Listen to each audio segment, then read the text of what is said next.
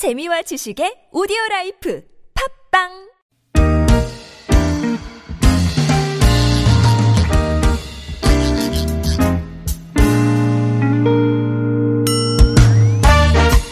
서울 속으로 2부 시작해 보겠습니다. 목요일은 노무 상담으로 함께 하시는 날입니다. 이원석 노무사 스튜디오로 모셨습니다. 어서 오십시오. 네, 안녕하세요. 안녕하십니까. 네. 자, 이 시간 상담 원하시는 분들 구글 플레이나 애플 앱 스토어에서 TBS 애플리케이션 설치하신 다음에 무료 메시지 보내셔도 좋겠고요. 샵 0951번 단문 50원 장문 100원의 유료 문자 열려 있습니다. 또 카카오톡은 어, TBS 라디오 검색하신 다음에 플러스 친구를 맺으시면 또 쭉 무료로 참여하실 수 있겠습니다. 5254번님 사연부터 볼게요. 7개월 식당에서 일하고 있는데 이번에 아버지가 암 판정을 받으셔서 제가 간호할 상황이 됐거든요. 그러니까 어쩔 수 없이 그만두게 된 상황인데 이럴 경우에 퇴직금이나 실업급여 받을 수 있습니까? 하셨습니다. 네, 일단 그 퇴직금의 경우에는 1년 이상을 근무해야 받을 수 있는 권리가 발생하기 때문에 네. 퇴직금의 경우에는 지급할 의무는 없다고 생각이 됩니다. 예. 실업급여의 경우에는 자발적 이직의 경우에는 원래 실업급여를 받을 수 있는 사유에 해당되지 않지만 음. 우리 지난주에도 잠깐 말씀드렸듯이 자발적 이직의 경우에도 실업급여를 받을 수 있는 예외 사유가 몇 가지 있었죠. 예. 이제 대표적인 것이 어떤 회사의 근로기준법 위반 행위, 임금체불 등으로 퇴사하는 경우라든가 예, 본인이 업무 외적인 질병이나 부상으로 인해서 어, 퇴사하는 경우 예외적으로 받을 수 있는 경우도 있다고 말씀드렸는데요. 예. 어, 이런 경우에도 실업급여를 받을 수 있는 사유가 됩니다. 네. 예, 그러니까 이 우리 동거하는 친족이 질병이나 부상으로 인해서 30일 이상 치료가 필요하고 본인 외에는 간호할 사람이 없을 때 예. 그런데 회사에 휴직을 신청했는데 회사 사정상 휴직이 허용되지 않는 이런 예외적인 사정이 있어서 부득이 퇴사했을 때는 실업급여를 받을 수가 있죠. 아, 그게 조금 주의할 점이군요. 그러니까 어, 이런 상황이 됐을 때 바로 퇴사하는 게 아니고 휴직 그렇죠. 신청을 일단 해서 그렇죠. 회사가 거부를 하면 네. 그게 이제 예외 사유에 해당이 되는 그렇죠. 거군요. 어. 나중에 이제 실업급여 신청하게 되면 이 공유 고용센터에서 회사에 확인을 합니다. 네. 휴직을 신청한 일이 있었는지 어. 그리고 휴직을 신청했는데 허용을 해주지 못한 것이 맞는지 예. 회사 사정으로 예. 이런 것을 확인해서 그것이 맞다라고 하면 근로자가 실업급여를 받을 수 있죠. 음, 네. 2597번님 산재 사고가 있었습니다. 원청 회사는 어 모모 제철이고요. 어, 저는 여러 하청업체 중에 한 곳 소속인데 어, 용역업체 소개로 나가서 일을 했습니다. 이런 경우에 산재 처리는 어, 원청 회사에서 해주는 건지 아니면 하청에서 해주는 건지요. 하청 회사도 사업자는 있고 또 안전교육 받을 때는 원청까지 가서 했습니다. 하셨네요. 네, 산재 보상에 있어서 사업이 여러 차례의 도급에 의해서 이루어지는 경우에는 원수급인을 산재 보상 책임이 있는 것으로 봅니다. 이것은 근로기준법에도 마찬가지고 산재 보험으로 처리하는 경우에도 마찬가지인데요. 예. 여기서 원수급인이라는 것은 네. 최초로 도급을 준 사람을 의미하는 것이 아니라 발주자로부터 처음 도급을 받은 사람을 의미합니다. 아, 네. 그러니까 예를 들어서 뭐 예. 건설이라고 하면 예. 어, 내가 집을 새로 짓는다라고 하면 집을 새로 짓고자 하는 건축주가 원수급인이 아니고 네. 그 건축주로부터 처음 도급받은 사람. 예. 그 사람이 이제 다시 이제 도급을 줄 거 아니겠습니까? 네. 그 사람이 원수급이죠. 아하. 그래서 지금 여기 모 제철사라고 말씀하셨는데 예. 이 제철사가 원수급인에 해당하는지는 좀 확인을 해봐야 음흠. 되겠습니다. 네. 그냥 단순히 발주자의 지위일 수도 있어요. 예. 그렇다면은 최초로 도급받은 사업주가 어쨌거나 산재 보상의 책임이 있다라는 걸 알고 네. 계시면 되고요. 네. 다만 이 원수급인이 또 도급을 줄 때이 예. 도급을 받은 사람은 이제 하수급인이라고 부르는데요. 예. 원수급인과 하수급인이 서면 계약을 통해서 산재 보상의 책임을 하수급인이 맡도록 할 수도 있습니다. 아하. 그런 경우에는 하수급인이 책임을 져야 아, 그 되죠. 계약 내용에 따르는군요. 그렇죠. 그래서 음. 일단 산재 보상 책임이 누구에게 있는지를 확인하기 위해서는 이 지금 근로 계약을 체결한 어, 사용자가 원수급인의 지위에 있는지 아니면 하수급인의 지위에 어. 있는지도 확인해 봐야 되고요. 예, 예. 그리고 만약에 하수급이라면 원수급인과 별도로 서면 계약을 체결해서 산재 보상의 책임을 하수급인이 하도록 한 것은 아닌지 음, 네. 그런 부분들을 확인 후에 이제 산재 신청을 하시면 될 것 같아요. 예. 원래 산재 처리를 해주는 주체는 원수급인. 그렇죠. 네, 원수급인. 원칙은 그런데 혹시 예외적인 사항이 있나 한번 확인해 보시라는 말씀이셨고요. 3195번님은 어, 한 주에 14시간 근무하는 사람인데요. 얼마 전에 아파서 일하러 못 나갔는데 급여에서 감액을 하더라고요.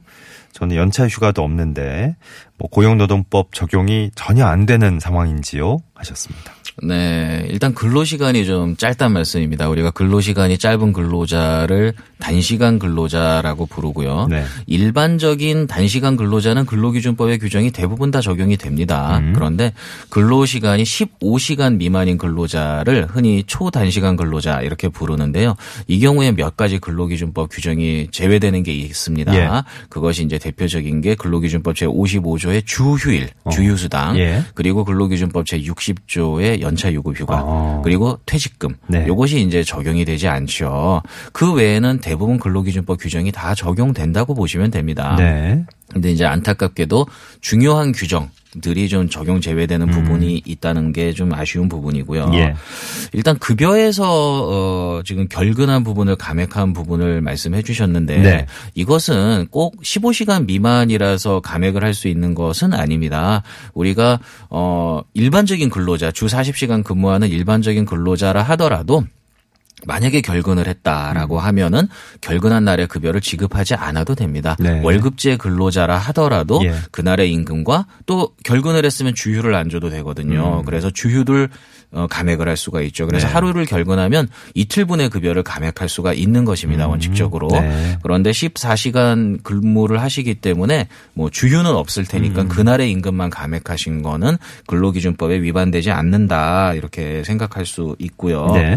에, 다만 이제 우리가 15시간 이상 근무하는 근로자라면 사정상 근무를 못할 땐 자신의 연차 휴가를 쓸 수 있겠죠. 예. 그런 경우에 월급이나 이런 데 손해가 없을 텐데 네. 지금 15시간 미만이라 연차가 없기 때문에 아마 이제 급여에서 감액하는 방식으로 처리를 하게 된 것 같아요. 예. 그렇기 때문에 그 부분은 근로기준법상 어떤 문제가 있는 것은 아니다. 이렇게 말씀드릴 수 있겠습니다. 네. 5625번님, 어, 권고사직 일때 3개월 급여 지급에 대해 궁금합니다.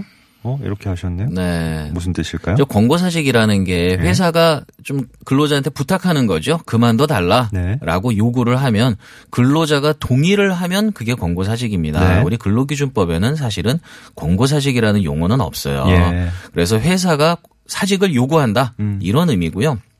회사가 사직을 요구하면 근로자가 동의를 해서 사직서를 제출할 수도 있고 뭐 근로자가 끝까지 그것을 뭐 거부를 한다라고 하면 결국에는 해고 절차를 밟게 되겠죠. 네. 그런데 일반적으로 우리 권고 사직이라 하면 근로자가 회사의 사직 요구에 동의를 해서 그만둘 때 권고 사직이다 이렇게 부릅니다. 예. 권고 사직을 하게 되면 흔히 뭐 3개월치는 지급해야 된다 이렇게 많이 알려져 있는데 그것은 어, 법에는 없어요. 어, 다만 우리 노동법에 근로자를 해고를 할 때에는 예. 정당한 사유가 있다 하더라도 최소한 한 달 전에 예고하든지 아니면 한 달 분의 임금을 지급을 해야 되지 않습니까? 네. 그런데 권고사직이라는 건 근로자가 거기에 동의를 해주는 거니까 회사 입장에선 고마운 거죠, 사실은. 음. 네. 그렇기 때문에 보통은 한 달 분보다는 조금 더 지급해서 아. 석 달치까지 지급하는 것이 예. 뭐 일단 관행처럼 되어 네, 있기는 네. 하지만 그것이 법적인 의무가 있는 것은 아니고요. 네. 설령 근로자가 사직에 동의했는데 권고 사직에 동의했다고 해서 전혀 지급을 하지 않는다 하더라도 뭐 근로기준법에 위반되는 것은 아니죠. 네. 궁금한 점이 풀리셨을 거라 믿습니다. 네, 매주 목요일 노무 상담 이렇게 함께하고 있습니다. 이화성 노무사가 어, 쉽고 친절하게 예, 풀어주고 계십니다. 6498번님은 생산직에서 일하는 여성입니다. 주 5일 근무하고 하루 8시간 일하고 월 170만원 정도 받는데 이게 최저임금에 맞는 건지 물어보셨네요. 만약에 지금 정확하게 170만 원만 받고 계시다면 최저임금보다는 조금 적은 것이죠. 우리가 이제 최저임금을 계산할 때 에, 소정 근로 시간의 임금과 그리고 주휴 여기에다가 시간급 최저임금 8,350원을 곱한 걸 이제 우리가 월 최저임금으로 보거든요. 네. 우리가 이제 5일 근무하시고 8시간이면 주 40시간 근무 아니겠습니까? 딱 그냥 우리 주 네. 5일째에 맞게 그렇죠. 그냥 예, 하시는 건데. 주 네. 40시간 근무에 주휴를 가산하게 되면 일주일에 48시간분의 임금을 지급해야 돼요. 음. 그 48시간에 한 달은 4주가 조금 넘거든요. 예. 그래서 저희가 실무적으로는 4.34주 이렇게 계산을 합니다.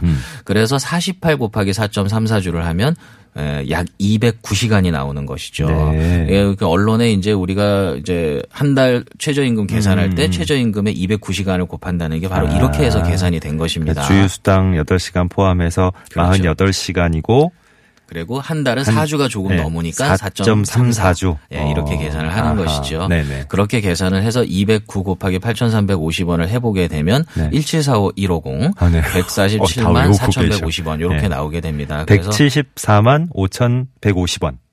그렇게. 174만 5,150원. 174만 5,150원 5,150원. 네네. 이렇게 되는 것이고요. 예. 어, 지금 정확히 170만 원만 받고 계신다면 음. 어, 최저임금보다는 한 4만 5,150원이 부족한 것이기 때문에 예. 그 부분에 대해서는 추가로 요구를 하셔야 될 것 같아요. 알겠습니다. 엄마 미소님 사연 하나만 더 볼까요? 음, 연말정산 문의 드려도 되나요? 어, 남편은 연말정산과 제 종합소득세 중에 어? 남편의 연말정산과 제 종합소득세 중에 자녀 공제는 어느 쪽에 포함시키는 게 유리한가요? 어, 이렇게 질문하신 것 같은데요. 네, 우리가 연말정산할 때 보통 이제 부양가족 공제를 받게 되시지 않습니까? 네. 특히 자녀의 경우에는 일단 기본공제 대상자로서 한 명당 150만 원을 소득에서 차감해 줍니다. 예. 이것을 우리가 소득 공제라고 소득 공제. 부르죠. 음. 일단 소득에서 차감한 후에 이제 우리가 일정한 방식으로 세율이 세율을 적용해서 세액이 산출되게 되면 예. 거기에서 또 한 명당 15만 원을 세액에서 공제를 해줍니다. 네. 요건 이제 자녀 세액 공제라고 부르죠. 그래서 자녀 한 명당 15만 원 그리고 세 자녀부터는 이, 어, 30만 원씩 이렇게 공주를 해주게 되는데 네. 에, 거기에다가 추가로 우리 근로소득이 있는 근로자의 경우에는 자녀에게 지출된 보험료라든가 교육비, 음. 교복비, 뭐 음. 안경비, 의료비 이런 것들을 교육 에, 공제를 받을 수가 있어요. 네. 그런데 일반적으로 자녀 세액 공제의 경우에는 네. 자녀 세액 공제의 경우에는 세액에서 일정액을 공제해 주는 것이기 때문에 누구에게 공제하든 큰 차이는 없습니다. 아, 예. 다만 소득 공제의 경우에는 네. 소득에서 일정액을 공제해 주는 것이기 때문에 소득에 따라서 세율이 달라지지 않습니까? 어. 그렇기 때문에 소득이 분한테서. 많은 어. 분한테 기본 공제 대상자를 넣어주는 게 조금 더 유리하다 이렇게 생각할 수 있어요. 네. 그래서 근데 지금은 그 단순하게 비교하기는 좀 쉽지 않은 상황일 것 같아요. 왜냐하면 네. 남편분은 연말정산이라고 표현하셨으니까 아마 근로소득자신 것 그러니까요. 같고 네. 질문 주신 아내분 같은 경우에는 종합소득세라고 말씀하신 걸로 봐서 사업소득이신 것 봐. 같아요. 그렇다면 단순하게 비교가 어렵기 때문에 예. 이렇게 비교를 해볼 수는 있겠죠.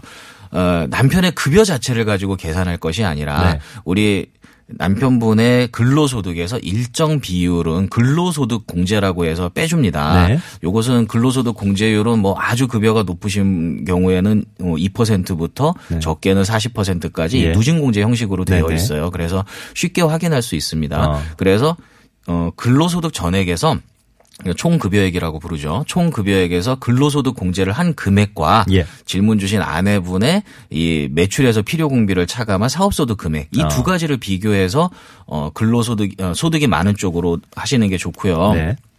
또 한 가지 소득이 만약에 비슷하다 그러면 음, 아까 자녀 세액 공제의 경우에 어 말고 여러 가지 이제 부과되는 세액 공제, 보험료라든가 교육비, 의료비 같은 건 예. 근로소득이 있는 사람에게만 적용됩니다. 아, 네. 그렇기 때문에 소득이 비슷하다면 근로소득자에게 적용하는 게 유리하다 이렇게 말씀드릴 수 있겠네요. 네. 1298번님이 항상 부족한 시간인데 예, 상담 필요한 분들 위해서 정확하게 빠르게 상담해 주셔서 늘 감사하다고 근로자들에게 희망이 돼 주시는 느낌이라고 예, 얘기를 해 주셨네요. 고맙습니다. 감사합니다. 자, 희망 이원석 선생과 여기서 인사를 나누겠습니다. 이원석 너무사 수고해 주셨어요. 고맙습니다. 감사합니다. 네. 평소에 고인노동부 1350번 전화 120번을 통해서 각 자치구별 시민 명예노동 옴부즈만 제도도 이용하실 수 있겠습니다. 네, 고맙습니다. 수백만 가지 이유로 네가 좋다고 고백하는 네, 그런 노래입니다. 위너의 밀리언즈 끝곡으로 전해드리면서 서울 속으로 물러가죠. 내일 다시 뵙겠습니다. 고맙습니다. Baby wait a sec 손가락 어깨를 다 접어도 이유를 다 세지 못할 만큼 Just like you baby 이걸론 부족해 My head 뭐 이거 아가씨 난 조물 주엔 masterpiece 말하기 너 찾아다니